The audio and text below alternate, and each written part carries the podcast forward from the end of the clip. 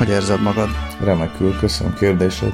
Kiválóan. És te? Én is kiválóan vagyok. Remélem, hogy a hallgatóink is kiválóan vannak. Drága hallgatók, az itt a három kérdés. Budapest, Tel Aviv, Tengely, fősodra. Én Lövenberg Balázs vagyok. Én meg Gazda Albert. Vannak témáink, vannak kérdéseink, vannak olvasói leveleink, mindenünk van. Gazdagok vagyunk. Felkészültségünk nincs. Az nincs, de külön kérte. De az külön kérték. igen. Kérte az olvasó, hogy ne legyünk felkészültek. Nem, nem azt nem mondta, hogy ne legyünk felkészültek, vagyok. bocs, azt mondta, hogy ne nézzünk utána. Attól még lehetünk felkészültek. Én annyira nem vagyok felkészült, hogy elfelejtettem a kérdéseket is. Se baj. Na de hát ezek, ezeket úgyis te tartott számon. Igen, kérdések lesznek később, mert az egyik olvasói levél az egy picit utánkövetés, azaz, hogy follow-up a Csernobil témára, amiről nem szeretnél beszélni, ezért nem arról beszélünk, a, az olvasó egyetértett veled, hogy ne nézd meg azt a filmet, amit nem fogunk most már Hálás sorozatot, neki. nem fogunk többet uh, kiejteni, viszont uh, meg is írtam neki, hogy hálás vagyok neki. Na, ez nagyon rendes tőled, akkor biztos nagyon örül ennek. Viszont Viszont arra gondoltam, hogy arról nem azért... Hát most minek válaszol? Most akkor válaszolgathatnátok. Lehet, hogy nem örül. Miért ne? Én szeretek hosszan válaszolgatni. Jó, akkor ezt majd, ezt majd így lejátszátok kettőtök között. Igen, igen, igen. Szóval, hogy milyen nehéz ajánlani másoknak filmet, könyvet, akármit.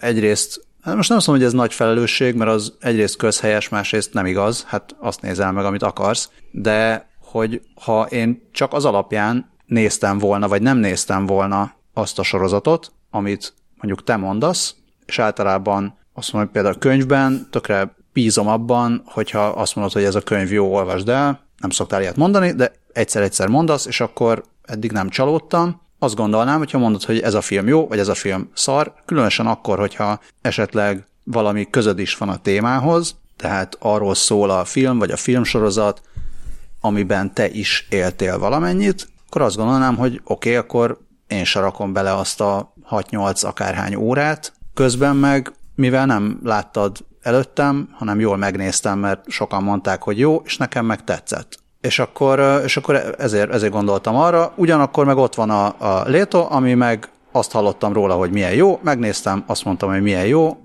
te kicsit többet éltél abban, mint én, tehát simán megeshetett volna, hogy megnézed, és azt mondod, hogy mi ez a szar, ehhez képest megnézted, és azt mondtad, hogy milyen jó. Közben meg a Boris Grebensikov azt mondta a Létóra, hogy milyen szar. Pedig ő is élt ebben a dologban elég sokat. Hát, ő élt benne csak igazán. Igen meg a kinónak is van olyan tagja, aki azt mondta, hogy milyen szar, ugyanakkor a Cojnak meg vannak olyan barátai, akik, akik azt mondták, hogy milyen jó. Szóval nagyon nehéz ebben a, ebben a korszakban, amikor rengeteg sok a kontent, és lehetne nézni napestig, sőt több, több életre való elegendő film és könyv és minden van, nagyon nehéz. Még, még olyan, olyanoktól is elfogadni ajánlást, Hát nem nehéz elfogadni, de hogy, hogy nehéz beárazni azt, hogy most akkor mit csináljak azzal, hogy ajánlottad, hogy ezt nézzem meg. Most ez fog tetszeni persze. nekem, vagy nem? Ne, azt hiszem, hogy értem, hogy mire akarsz kiukadni, de hát ezzel, hogy úgy mondjam, hát nem tudom. Szóval mit, mit veszíthetünk, hogyha ajánlunk valamit, ami a másiknak adott esetben nem tetszik. Csak nem orról meg ránk örök életünkre. Ez igazából a másik fele az meg, az meg hát nem tudom. Szóval igazából talán műfai kérdés is. Tehát, hogy, hogy mit, mit, mit, akarunk, mit akarunk attól, amit éppen készülünk megnézni, vagy mit akartunk attól, amit készültünk, és meg is néztünk.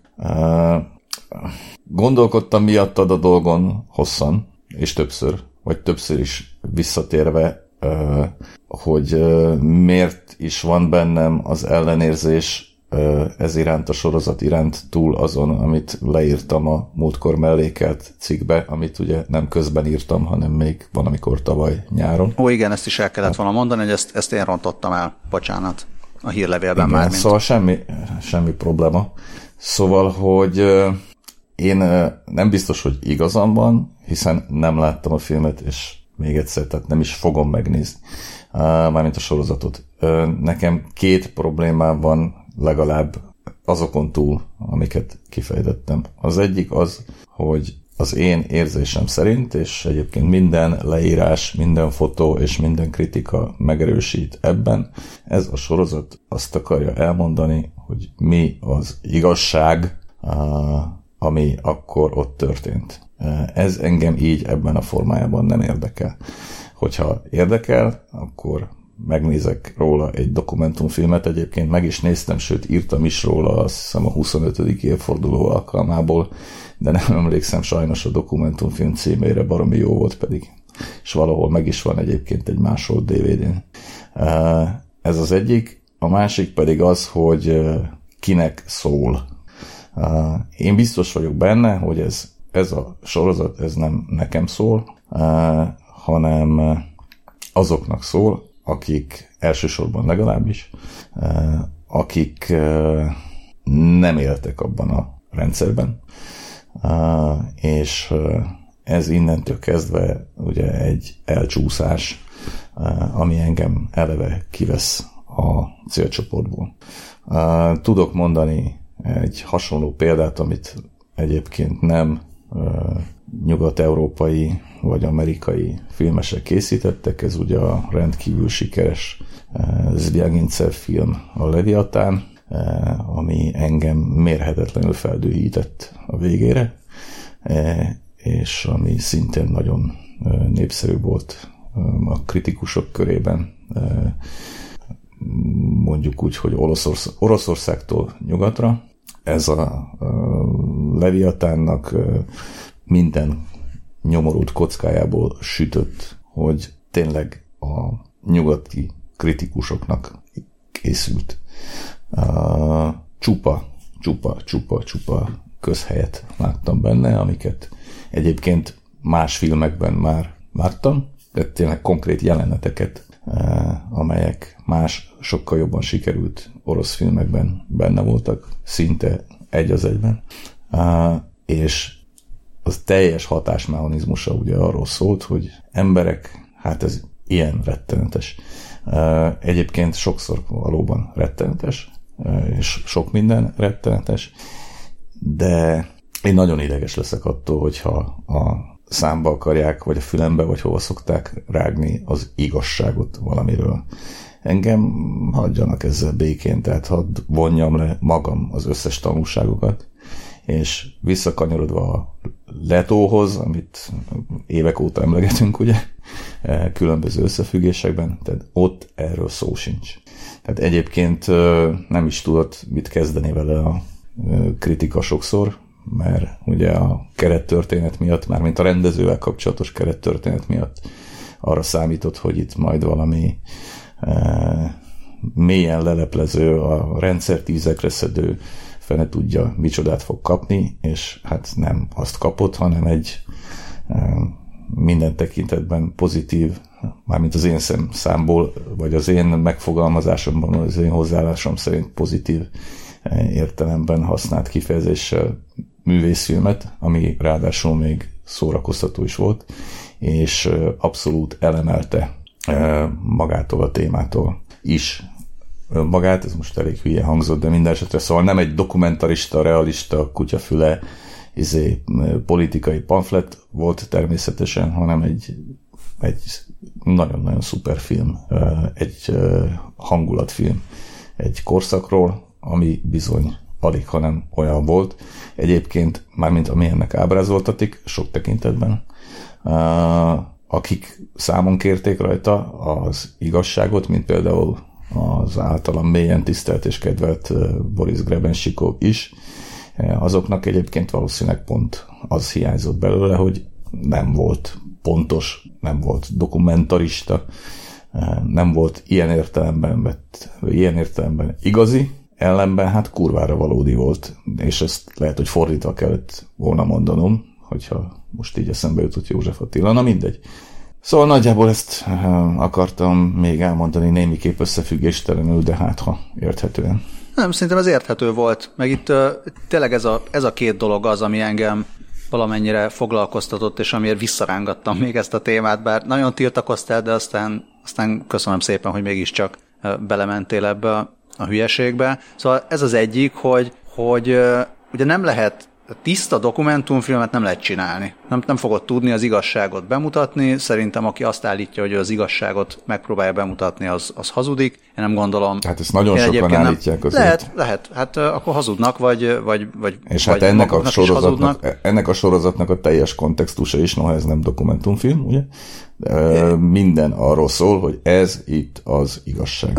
Jó, ezt ezt, ezt nem tudom, de, de ennyit már tényleg nem akarok arról a sorozatról beszélni, mert ez, ez az a része, amit én másképp láttam, vagy legalábbis magamnak másképp mondtam, és lehet, hogy ezért is kevésbé zavartak azok a, azok a dolgok, vagy az a, dolgok egy része, amik ö, téged is, meg a kedves olvasót is ö, zavarták. Szóval ez, a, ez az egyik, hogy, ö, hogy amikor csinál az ember egy filmet, vagy sorozatot, akkor, akkor valamilyen szinten mutatja be a, az igazságot, vagy az igazságnak egy részét, és hogyha, hogyha egy zsánerfilmet csinál, vagy, vagy, vagy egy ilyen paródiaszerűséget, most ez nem, nem azt mondom, hogy a Léto paródia, de, de hogyha erről a korszakról úgy beszél, hogy abba, abba belefér a, az ilyen nagyon erős humor is, meg kifigurázás, akkor, akkor sokkal könnyebb vagy könnyebb helyzetbe hozza magát abból a szempontból, hogy, hogy amikor, amikor egyszerűen megjelennek az animációs jelenetek, meg a képregény effektusok, meg,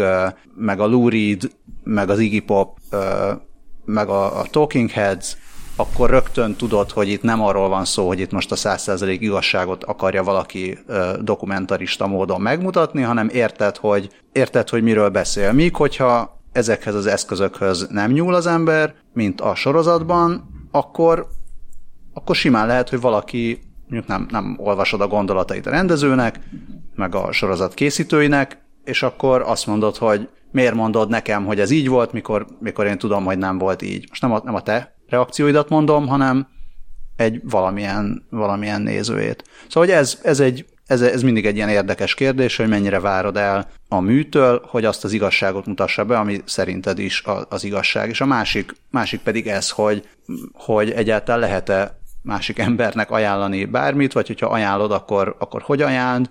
Nem tudsz úgy ajánlani valószínűleg, hogy nézd meg, mert tetszeni fog, hanem azt tudod mondani, hogy érdemes belenézned, mert vannak olyan értékei ennek a műnek, ami, ami esetleg benned is megmozgat valamit, és utána tudunk miről beszélgetni. Persze, csak tehát én világ életemben mindig ajánlottam dolgokat különböző embereknek, aki szembe jön, annak én azonnal ajánlok valamit. Lehet, hogy Magad ez néha nem stimmel, magamat is szoktam egyébként.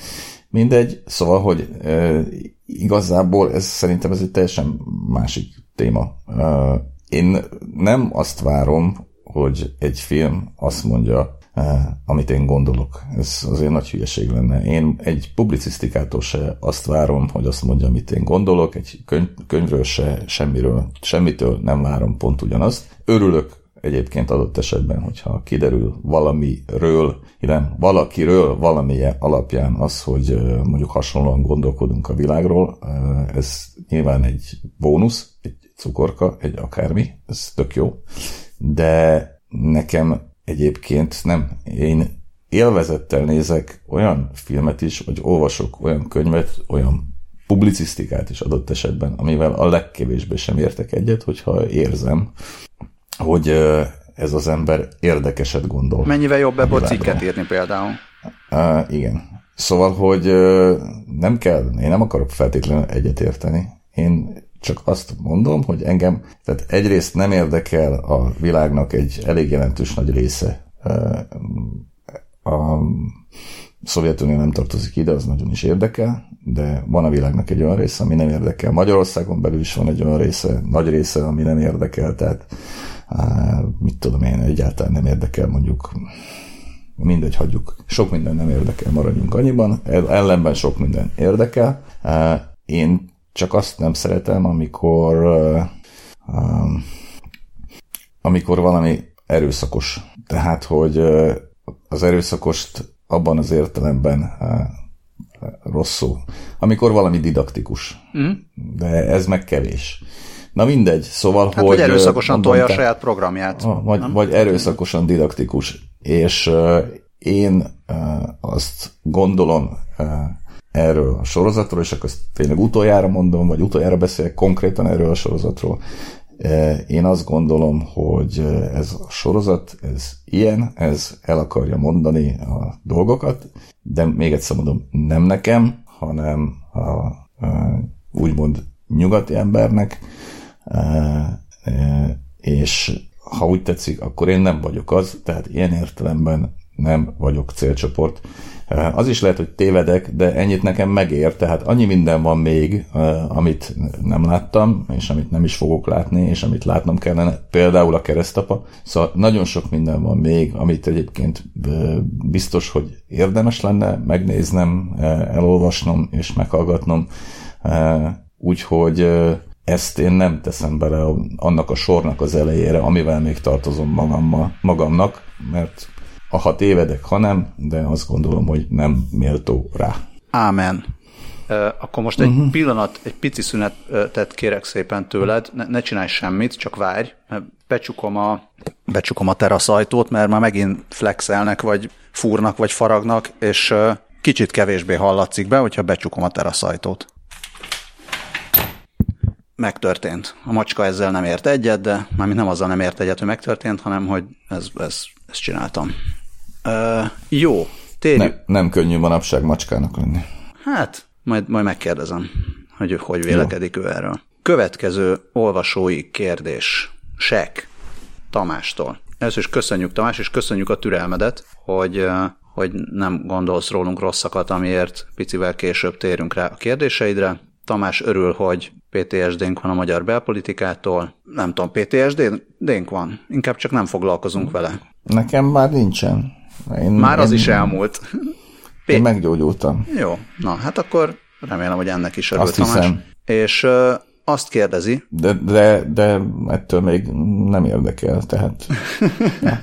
hát, na, de úgy értem, hogy egészségesen nem érdekel. Nem, nem teszek erőfeszítéseket annak érdekében, hogy nem, ne érdekeljen. Az elmúlt másfél évben tettem. Na. Kérdezett, kér, kérdezett három kérdést. Ez nagyon rendes tőle. Uh-huh. Már-már nosztalgikus érzéseim támadnak ettől. Az első kérdés az, hogy lehet-e 40 órás munka mellett tartalmas és egészséges életet élni? Hogy vajon csak, azt mondja, nem tudom, csak motiválatlan vagyok, vagy tényleg ennyire kivesz az emberből a meló, munka és az utazás mellett kevés energiája marad a feleségére, magára, barátaira, filmekre, zenére, edzésre, kirándulásra, olvasásra, utazásra. Mi a véleményünk a négy napos munkahétről, vagy a 20 órás hétről? Nekem nagyon jó véleményem van róla. Nekem Sőt, is. Három, akár két napos munkahétről még jobb véleményem van. Nekem is. Mi a véleményed a 40 órás munka melletti tartalmas és egészséges életről? Hát ezzel az a problémám, hogy én azt hiszem, hogy sokkal többet dolgozom, mint 40 óra. Uh, egyrészt. Másrészt sokkal többet dolgozom, mint öt nap, hiszen minden nap dolgozom, a valamennyit, hétvégén is. Nem feltétlen dolgozom minden nap 8 órát, de van, amikor sokkal többet dolgozom, mint 8 órát, van, amikor kevesebbet, de lényeg az, hogy valahogy ezt így intéztem magamnak, magam, magamnak az utóbbi időben, de ez egyébként mindig is így volt, hogy nem nagyon vannak szabad napjaim, mármint teljesen szabad napjaim, és azt gondolom, hogy ez elég beteg. A, remélem, hogy ezzel együtt bírom még egy darabig, vagy sokáig, de teljesen igaza van Tamásnak ebben, a, hogy kevés idő jut mindenre, tényleg mindenre kevés idő jut. Nagyon, nagyon kevés, és ezt nem gondolom egészségesnek, úgyhogy ha kedves hallgatók gondolják, akkor szponzoráljanak meg minket brutálisan, és akkor sokkal kevesebbet fogok dolgozni, és ettől egészségesebb életem lesz. Uh, jó lenne, jó lenne egy négy napos munkahét, marha jó lenne. Meg Csak elég lenne, nem? Nem lenne elég? Az a 40 óra az olyan sok, sok, de hogy kinek, hát kinek kéne? Szerintem senkinek nem kéne amúgy 40 hát, órát dolgoznia. Nem, hát többet meg pláne nem. Többet pláne nem, persze. De hogy Nekem mindenkinek elegendő lenne kevesebb. 50-60. Ja, és ráadásul még ugye azt nem is mondom, hogy, hogy ugye emellett is folyamatosan stresszelem magamat az úgymond minimális szabadidőmben is, hogy most minimális szabadidőt osztottam ki magamnak, ahelyett, hogy mondjuk írnám a könyvemet, ami a fejembe megvan. De baromira le kéne írni, mert magától nem tűnik fel a papíron, vagy a monitoron, és, és olyankor még lelkifurdásom is van, hogy miért, miért nem dolgozom most, amikor itt éppen dolgozhatnék mást, mint amit egyébként dolgozok. Szóval, szóval az ember hülye. De egyébként az is eszembe jutott már, hogy, hogy lehet, hogy az meg tök érdekes lenne, hogyha mondjuk dolgozhatnék konkrétan 40 órát, tegyük fel, és a 40 órán kívül azt csinálnám, amit akarok. Mármint, hogy olyan értemben, hogy nem azt csinálnám, amit nem, nem dolgoznék, ahogyan akarok, hanem nem dolgoznék közben. Szóval, hogy az lehet, hogy érdekes lenne, de azt hiszem, hogy azok, akik a környezetemben konkrétan 40 órát dolgoznak hetente, majdnem azt mondtam, hogy naponta, szóval, hogy mint hogyha ők is tényleg valóban nem lennének különösebben boldogok ettől. Szóval a négy órás munkahét, négy, nem, négy órás, négy napos, négy napos, négy órás munkahét is jó lenne persze. Szóval a négy napos munkahétnek szerintem nagy híve lennék, hogyha ezt valamilyen csoda folytán meg tudnám valósítani. A négy órás munkahét című könyvet Tim Ferris írta. Ugye érdemes... Négy órás? Négy órás, igen. Négy órás munkahét, érdemes elolvasni, uh-huh. valahol biztos megvan, szerintem talán magyarra is lefordították. Öm, azért nem, nem mindegy, hogy mit dolgozik az ember. Azt akartam tőled kérdezni, hogy vajon lehet-e 40 órában újságírónak lenni, vagy íróembernek? Szerintem, szerintem nem lehet, bár én nagyon hát keveset voltam újságíró. Ne, nekem, hát volt egy, volt egy olyan időszakom, amikor majdnem lehetett. Tehát uh, amíg nem volt ez a rohadék online, szerintem addig többé-kevésbé azért lehetett.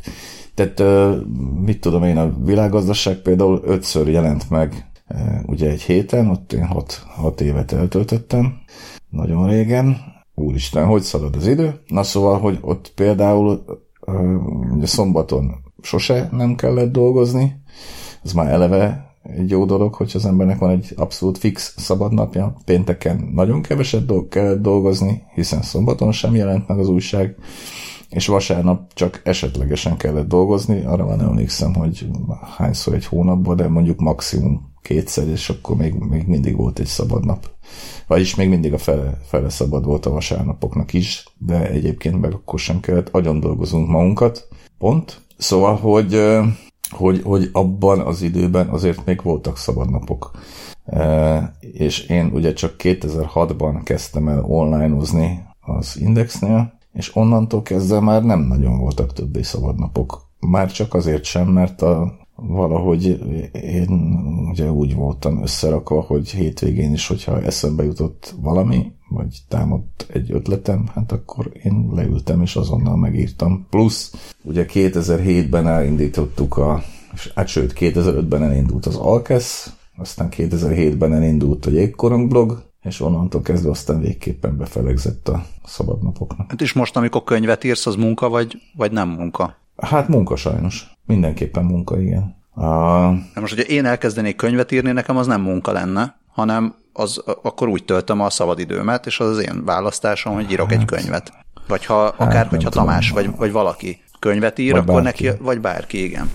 Szóval e, ez, ez a, tényleg nagyon függ attól, hogy, hogy mit dolgozik az ember. Mert hogyha lehet, hát igen, lehet, olyan, de... munkád, lehet olyan munkád, hogy, hogy 60 órát dolgozol, de nem, nem is érted azt a kérdést, vagy hát érted a kérdést, csak magadra nem tudod vonatkoztatni, hogy, hogy a munka és, a, és az, amit szeretnél csinálni, az, az hol válik el egymástól. De hát persze, de hát ez, ez, ez mondjuk az én nálam, ez teljes káosz, tehát igazából bármire mondhatjuk, amit csinálunk, csinálok, hogy nem munka, hanem szórakozás. Hát mit tudom én, a jégkorong blogolás is bizonyos értelemben szórakozás, bár azért nem annyira. Hiszen végül is mégiscsak egy, egy konkrét hírszerkesztői munka, aztán kész. Szóval, hogy, hogy, hogy, hogy azért néha valóban nehéz különbséget tenni, de amiről úgy érzed, hogy meg kell csinálnod, az akkor is munka, hogyha egyébként élvezetedet levet benne sokszor, nem? Hát igen, csak, csak ez nem, az is lehet, hogy a munkád egy része olyan, hogy meg kell csinálnod, vagy azt érzed, hogy most ezt meg kell csinálnod, de nem szeretnéd, Szóval ez nem, nem definíciókba akarok itt belebonyolódni, hanem oda szeretnék eljutni, hogy, hogy vannak emberek, akik nem 40 órát dolgoznak. Vannak, akik többet dolgoznak, és vannak, akik kevesebbet, és nem feltétlenül függ össze az, hogy a, a boldogságot sem, meg, a, meg az anyagi helyzeted, meg az egészséged, meg a semmid nem feltétlenül függ össze azzal, hogy, hogy mennyit dolgozol. És a, a, van egy ilyen nagy-nagy hülyeség, a, valahogy azzal, ahogy az ember élete fel van építve, hogy, hogy csomószor, mire, mire már kezdene kialakulni valami képed arról, hogy igazából milyen szerkezetben lenne neked optimális, meg milyen, milyen típusú munka lenne az, amit, amit te szívesen csinálnál úgy, meg tudnád is csinálni, hogy egyébként maradjon energiád feleségedre, magadra, férjedre, barátaidra, filmekre, zenére, stb.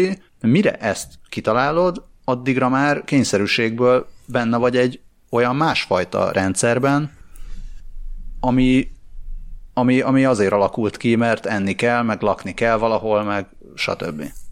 És fia, fiatal, korodban, fiatal korodban vagy nem találkozol olyan tanácsokkal, útmutatással, amik megfelelően terelgetnének, vagy pedig ha találkozol, akkor meg nem fogadod el. Vagy hogyha találkozol és el is fogadod, akkor valami miatt mégsem elég a motivációd, azért mert, mert így születtél, vagy mert mit tudom én, vagy nincs éppen lehetőséged, vagy nincsen szerencséd. Tehát amúgy ki lehetne alakítani manapság, az már sokkal több lehetőség van arra, hogy kialakítsál magadnak egy négy napos munkahetet, vagy akár négy órás munkahetet, lásd Tim Ferris, csak, csak, csak nagy, elég sok fegyelem kell hozzá, ami, ami egyszerűen nem nagyon nehezen fejleszthető szerintem már nem is, nem is csak felnőtt korban, gyerekkorban is. Tehát na, szóval nehéz, nehéz egyszerűen az ember nem úgy van megcsinálva, hogy, hogy, hogy hosszabb távon fent tudja tartani magában egy olyan, azt a, azt a fajta ilyen fegyelmet meg motivációt, ami elvezetne oda mondjuk 5 év múlva vagy 10 év múlva,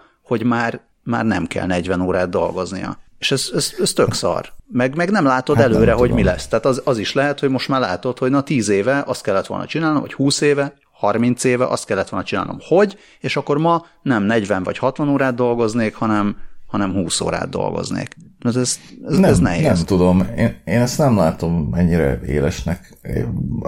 Biztos azért, mert én szerintem soha nem dolgoztam olyat, amihez mondjuk nem volt kedvem, vagy, vagy amiről nem éreztem volna, hogy, hogy ennek úgy összességében van értelme. Talán egy kivétel volt a, az Origo főszerkesztése, uh, amiről már menet közben is azt gondoltam, hogy uh, hát ez tévedés, vagy ez nem ez nem az én kabátom. Szóval azt leszámítva, én nem tudom, amikor korrektor voltam, azt is élveztem. Az is tök jó, jó volt csinálni. Újságírást is gyakorlatilag végig, vagy, vagy szinte végig jó volt csinálni. Néhány hullámvölgy persze volt benne.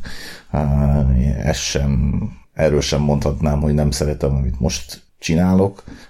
igazából ha van valamivel problémám, az az, hogy, hogy egy idő után, vagy, vagy nem csak egy idő után, bármikor, hogy úgy túlságosan behúz a, a dolog, és igazából én mondjuk nem azért dolgozom most sokszor, nem tudom, 12 órát egy nap, mert valaki azt mondja, hogy dolgoz 12 órát egy nap, teljesen saját magam alakítom ki a, a munkámnak a kereteit, nyilván bizonyos események azért meghatározzák, tehát e, nem tudok odébb rakni egy meccset egy órával, vagy kettővel, vagy, vagy idébb, de ezen belül abszolút a magam ura vagyok, senki az ég egy a világon nem kér rajtam számon semmit, aztán mégis úgy osztom be, hogy, hogy, hogy sok lesz. De ez mondom, ez mindig így volt, tehát az Indexnél sem mondta senki, hogy csinálj, csinálj még alkeszt, meg csinálj jégkorong blogot, meg írjál még egy jegyzetet, vagy glosszát. Ez, ez gyakorlatilag mindig minden magától jött, és mindig minden magától lett sok, és igazából, igazából nem panaszkodom, amikor azt mondom, hogy sok, hanem csak tudomásul veszem, hogy sok, és nem feltétlenül tudom, hogy miért is, de egyszerűen képtelen vagyok kevesebbet dolgozni. Aztán ez van. Még annyi, hogy lehet, hogy nagyon nem a megfelelő emberektől kérdezi Tamás ezt a kérdést, mert hogy te is, vagy hát ugye te, te is szinte soha nem dolgoztál úgy, hogy szigorúan 40 órát, én is nagyon keveset dolgoztam szigorúan 40 órát, most aztán meg most tényleg ö, egészen furán vagyok. Tehát most, most én háztartásbeli vagyok, ö, néha írogatok valamit, csinálom a podcastot, most ez munka vagy nem munka? Ö, Jó volt a Kobe Bryant cikk jut eszembe. Köszönöm szépen. Ö, szóval nekem ez, nekem ez nem munka, de mégis úgy érzem néha, hogy munka. Tehát amikor, amikor gyorsan neki hát kell ülni, megvágni, besz... meg megszerkeszteni, akkor, akkor munka. Pont, Szívesebben pont venném, hogy ezt nem igen. kéne. Felvesszük, kikapcsolom, és már fönn van mindenhol. De, de nem, nem mondanám azt, hogy legyen maga, kevesebb. Te magad alakít, és te magad alakítottad én, ki persze, ennek a kereteit Persze, persze. Én magam alakítottam ki, én magam alakítottam ki azt, hogy most uh, háztartásbeli legyek, most nem egy személyben alakítottam ki, de, de mégiscsak a az én döntéseim vezettek ide, mások döntéseivel együtt, és a, az én döntésem vezethet oda, hogy ez ne legyen. És most meg úgy érzem, Igen. hogy, hogy most sem egyértelmű, hogy, hogy végtelen energiám van minden egyébre, csak azért, mert, uh-huh. mert éppen nem dolgozom 40 órát. Szóval egy picit, Igen. picit most nem azt mondom, hogy ugyanannyira könnyű megteremteni az energiát 40 órás munka megutazás, vagy mármint munkába utazás mellett, mint, mint, mint 20 óra mellett, hanem azt, hogy szerintem ez, ez ilyen életkori sajátosság is, hogy az ember egy bizonyos idő után már már nem veheti magától értetődőnek azt, hogy, mennyi, hogy, hogy annyi energiája van, amennyi korábban volt. És azon kell dolgozni, nem azon kell dolgozni, hogy időd legyen, mert időd nem lesz több, hanem, hanem az energiádat kell valahogy úgy ö, menedzselni, hogy, hogy abból legyen, de azon kell többet dolgozni, hogy ugyanannyi energiád legyen mindenre, mint amennyi korábban volt. És, és ez az, ami, amihez, amihez trükközni kell, és lehet, hogy érdemes utána olvasni, és egy picit átalakítani a dolgokat, és lehet, hogy azt gondolod, hogy ha kevesebbet alszol, akkor, akkor több időd lesz mindenre, de valójában nem lesz több időd, mert kevesebbet alszol, akkor kevesebb energiád lesz mindenre, és tök mindegy, mennyi időd van rá. Szóval vannak a nagy filozofálás mellett vannak egyszerűen fizikailag megcsinálható trükkök, meg, meg szokások, amiket ki lehet alakítani, és akkor a 40 órás munka mellett is lehet egy picit nyerni energiát. Tényleg érdemes elolvasni a Tim Ferris 4 órás munkahét című könyvét, meg, meg biztos van 150 millió blog és egyéb könyv ebben a témában. A, a másik meg, hogy hogyha az ember optimista és sokáig tervez élni, biztos, hogy a jövőben nem lesz több napos a munkahét, hanem inkább kevesebb napos lesz. Azt nem tudom, nem tudom, hogy hány év múlva lehet, hogy 50 vagy 200, de nem, akkor nem, nem, nem megyünk akkor a több nem ki. Hát, fene tudja. Egyébként azt Na. is kérdezi, hogy most akkor gyorsan ugrok a harmadik kérdésre, hogy a mesterséges intelligencia elveszi a munkát, ezt mondja az egyik elnökjelölt, Andrew Yang, mármint amerikai elnökjelölt. Uh-huh és hogy szerintünk nőni fog-e a munkanélküliség, vagy más munkákra lesz szükség, és megoldódik a munkanélküliség, meg, meg ilyenek. Egyébként van egy másik podcast, 20 perccel a jövőbe, ahol ilyesmivel foglalkozunk, hogy mit fog csinálni a mesterséges intelligencia a munkákkal. Lehet azt is hallgatni. Tamás? Um, Annál inkább, hogy én ehhez nem tudok mit hozzátenni. Jó, akkor ezt most, uh, akkor ezt most erre most nem, nem tudunk válaszolni. Szerintem Szerintem úgy nem fog nőni a munkanélküliség, hogy az emberek dühöngjenek, mert nincs munkájuk, mert annak nem örülnek a, a gazdag emberek sem, hogyha a szegény emberek dühöngenek, már pedig a mesterséges intelligencia valószínűleg nem a gazdag emberek munkáját fogja elvenni. Úgyhogy valami Talán majd, az enyémet sem, valami majd csak lesz. Gazdag. Hát a tiédet lehet, lesz. hogy mire, mire a tiédet elvenné, addigra már mindegy lesz. És a, a harmadik kérdés, ami egyébként a második volt, az az, hogy mit gondolunk a magyar oktatási rendszerről. És hát még nekem... azt is mondja, várjál, még, még akkor folytatom, hogy a Tamás anyukája tanár, és tapasztalja a tanárhiányt és az oktatás alacsony színvonalát, és hogy utána nézett, hogy Finnország miért teljesíthet ilyen jól a PISA felméréseken, és azt találta, hogy szintfelmérők szerint kisebb csoportba osztják, akár mondhatjuk, hogy szegregálják, mondhatnánk, de nem mondjuk, vagy majd mindjárt mondjuk, hogy miért nem mondjuk, a diákokat és mindenkinek a saját szintjén sikereket garantáló és fejlesztő feladatokat választanak. Ehhez persze több tanára van szükség, több pénzre és elhivatott penge tanára, ebből semmi nincs persze, de van erről véleményünk? Van. Szerintem van. Neked is van? Fejtsd ki. Fejtsem ki. Aztán én majd kiegészítem. Jó. Aha. Az egyik, amit szerettem volna Ha tudom. Szerettem volna ide szúrni, csak hogy ne érje szó a Tel Avivi vagy Tel Avivtól északra lévő ház elejét, hogy akartam is beszélni a PISA tesztekről, az itteniekről, mert ahhoz képest, hogy Izrael mennyire hát- vagy hát állítólag mennyire menő így technológiai téren, meg startup téren, meg ilyen mindenféle tereken. Ehhez képest eléggé stagnáló vagy romló eredményei vannak a PISA teszteken, Na hát. és, ö, és Pedig akkor, a zsidókról azt mondják, hogy okosak. ja, hát, hát lehet, hogy okosak, csak a PISA teszten nem jön ez nekik össze. Az arabok húzzák le egyébként, tök érdekes, hogy, ö, hogy Na hát, ugye? Akkor már minden világos. apropó szegregáció és apropó további kérdések, szóval a, a, a vallásos, a nagyon vallásos iskolák eredményei azok nem is ismertek, mert csomó nem vesz részt ezek, tehát az ortodoxok nem annyira vesznek részt ezekben. A, a vallásos cionista iskolákban a fiúk azok, a le, azok teljesítenek a legrosszabbul, és a, a keresztény arabok teljesítenek általában a legjobban. Hát a keresztény arabok azok, azok nagyon iskolázottak, ők vannak a leg messze jobb, nagyobb arányban vannak, mint a, mint a népességi arányuk a felsőoktatásban jelen húzzák le? És a, hát a, a muszlim arabok eredményei Ja, húzzák aha. le, tehát ezek a, ugye a legszegényebbek, meg a, meg a legrosszabbul teljesítenek.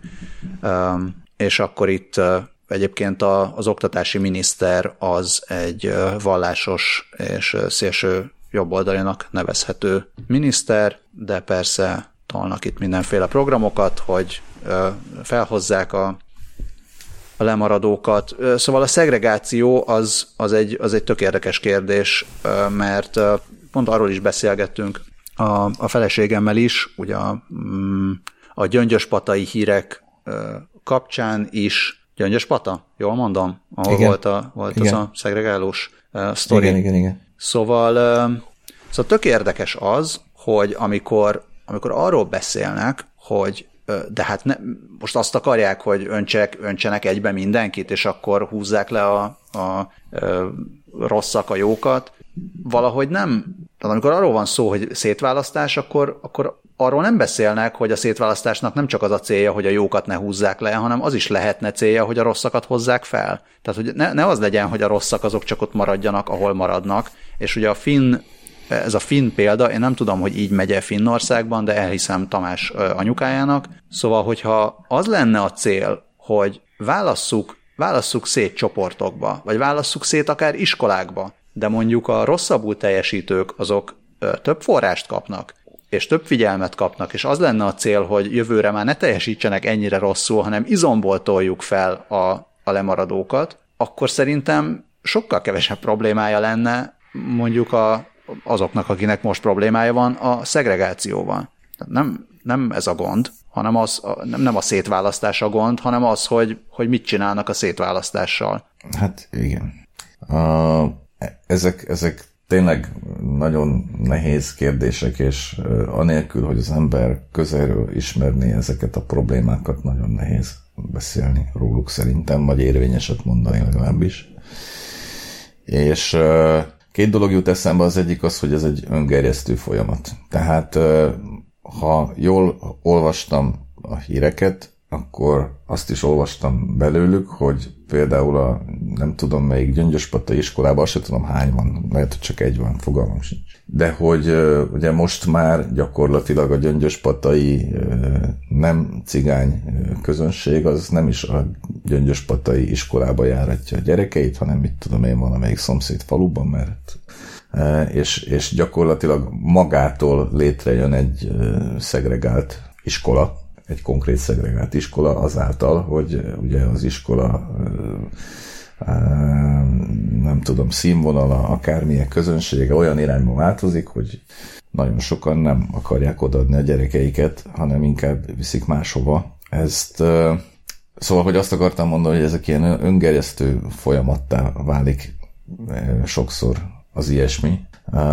És én nem tudom, hogy ebben kinek, minek, mekkora a szerepe, nem vagyok annyira okos, hogy ezt baromi messziről sok más kollégához vagy ex-kollégához hasonlóan meg tudjam ítélni a részletek ismerete hiányában. Az gondolom, hogy, hogy az elmúlt x évben vagy évtizedben nem biztos, hogy sok minden, vagy, vagy elég mindent történt mondjuk adott esetben a döntéshozó politika részéről annak érdekében, hogy ez megváltozzon. De hogy ez egy nagyon komplex kulturális kérdés, amihez, a, a, amiben, amiben tényleg hát mindenkinek, vagy aminek a megoldásában úgymond mindenkinek részt kellene vennie, az tuti. Nem tudom, én azt se tudom, hogy itt, itt mondjuk egy ilyen, ilyen felzárkóztatási programokat kinek és milyen módon kellene egyáltalán megalkotnia, mondjuk, hogy mi a szerepe az országos politikának, mi a szerepe a helyi politikának vagy önkormányzatoknak, mi a, helyepe, mi a szerepe az adott közösségnek benne, nekem, nekem ezekről tényleg fogalmam sincsen. E, azt se tudom, hogy mi a cél, azt se tudom, hogy mi a közös, következő lépés. Tehát ezek, ezek ilyen szakpolitikai kérdések, nem?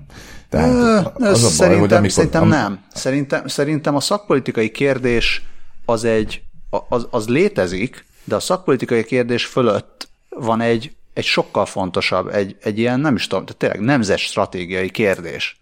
És én ezt, nem, csak... és én, én ezt hiányolom, mert ez az, amit én még megértek. A szakpolitikát nem értem. Egyetértek veled, tök bonyolult, fogalmam sincs. Azt tudom, hogy egy országos politika meg tudja határozni, hogy helyi szinten mik legyenek a, a, az irányok. És azt hiányolom, hogy, hogy legyen egy olyan, legyen az az irány, hogy, hogy a, az oktatás, a magyar oktatás, az legyen, tehát legyen az a célja a magyar oktatásnak, hogy tényleg minden gyerek lakjon jól.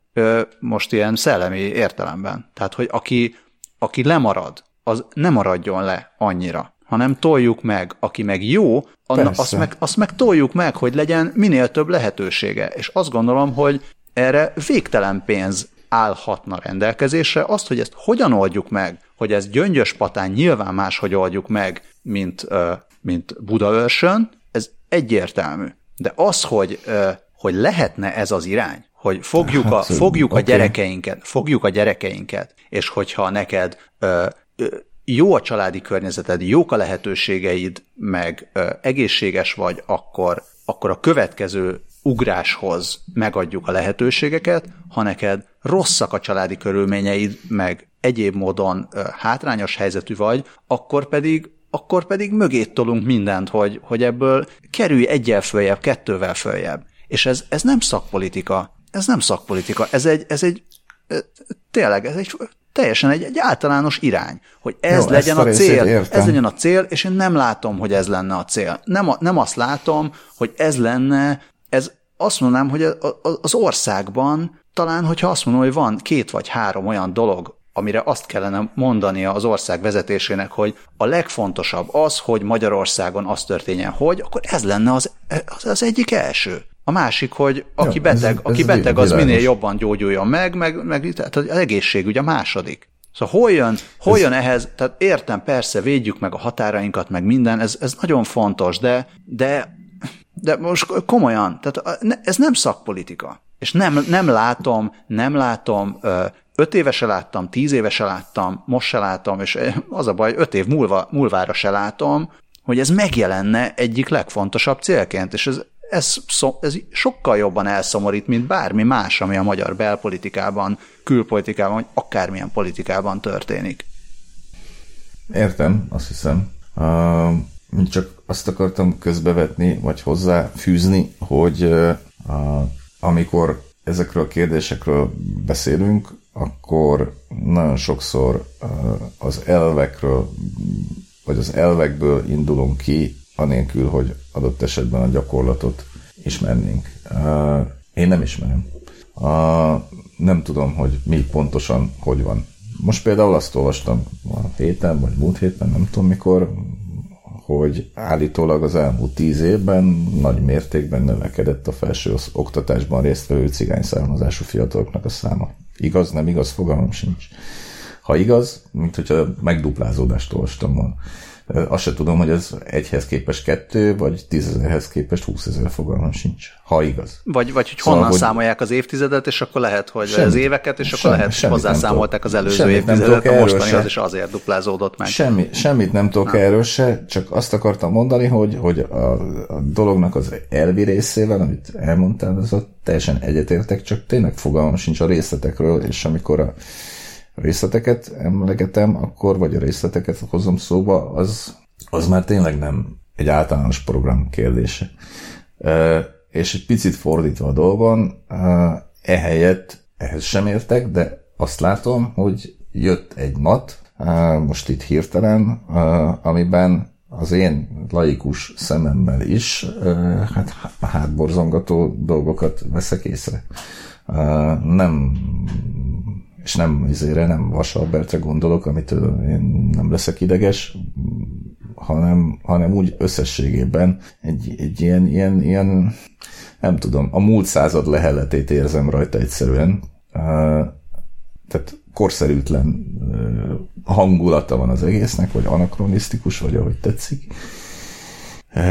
De ez is nyilvánvalóan egy mélységesen átpolitizált vita, és én is csak az átpolitizált tükörkép, a történet átpolitizált tükörképen keresztül tudok ránézni az egészre, és igazából mindig arra jutok a végén, hogy fogalmam sincs, hogy mi történik, de csak érzem, hogy ami történik, az borzasztó. Hát meg fogalmam, igen, én is azt érzem, fogalmam sincs, hogy mi történik, de azt érzem, hogy örülök, hogy az én gyerekeim jelenleg nem a magyar oktatásban vesznek részt. Ami nem, hát nem kéne, hogy így legyen. Ugye már nem kéne, hogy így legyen. Az enyémek már túl, túl vannak rajta, és szerintem elég jól jöttek ki belőle, azt hiszem, így rájuk nézve.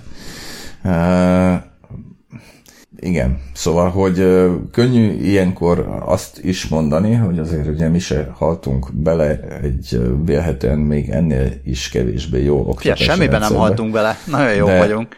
De, de így van, de egy a tehetség támogatóbb oktatási rendszer, vagy egy felzárkóztatóbb oktatási rendszer, és biztos eszembe juthatna még 83 kifejezés, az biztos, hogy biztos, hogy mindenkinek jobb lenne, na hát ki gondolta volna. Igen, és csak hogy nekem is legyen egy anekdotikus anekdotám, szóval amit én tapasztalok, persze nem, nem tudjuk egyszerre a két millió gyerek, nem tudom hány millió gyereknek a tapasztalatát látni. Én azt látom, hogy egy viszonylag privileg, privilegizált helyzetben lévő település abszolút jó általános iskolájában tanárok nem bírnak mit kezdeni azzal, hogy az egyik gyerek egy kicsit figyelemzavaros. Tehát semmiféle spektrumon nincsen, tehát nem, nem, nem, nem beteg, meg semmi, csak egy kicsit másképp kéne vele foglalkozni. És, és, nem, és nem az a megoldás, hogy tudja a tanár,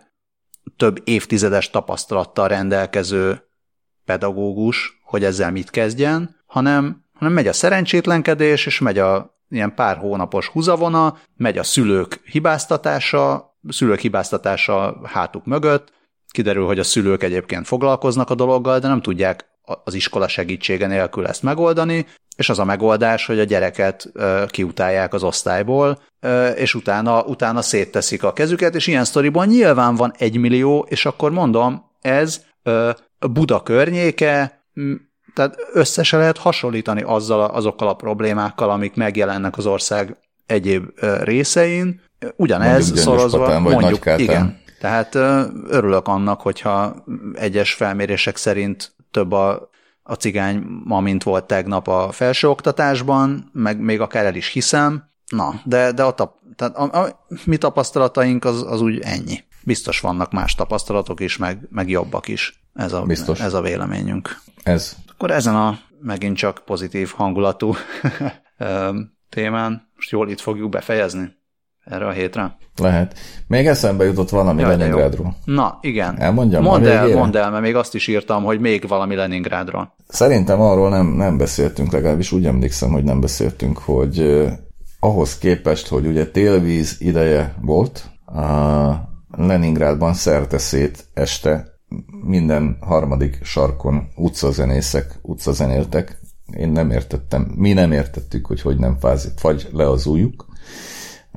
De ami a legérdekesebb, az az, számomra legalábbis, hogy az összes utcazenészek mindenhol kiváló or- orosz slágerekkel szórakoztatták a nagy érdeműt, tehát kinót, meg DDT-t, meg stb. nyomtak, és ez roppant jó pofa dolog volt. El is határoztam, hogy ha legközelebb arra járok, akkor sokkal több időt fogok tölteni orosz utcazenészek hallgatásával a Szentpétervári utcákon.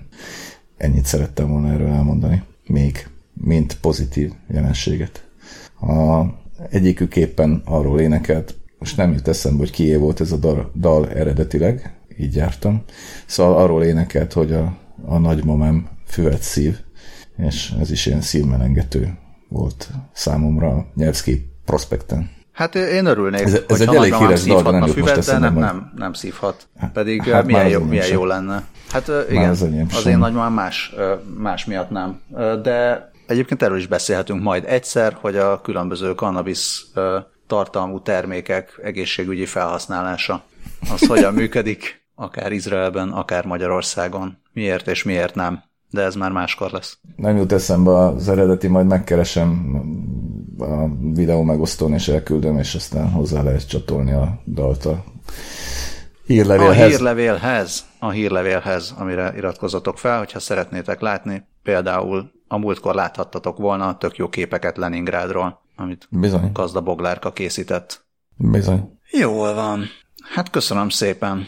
A, az e-maileket köszönjük mindannyian, az e-maileket köszönjük szépen a hallgatást, köszönjük szépen a Patreon támogatásokat, és a megosztásokat és a kedves szavakat a három kérdés kukackasz.hu címre lehet írni nekünk, de amúgy ezt meg szoktátok találni. Hírlevelet pedig a podcast oldalán találjátok meg, hogy hol lehet feliratkozni. Uh-huh. Szervusztok! Jó éjszakát!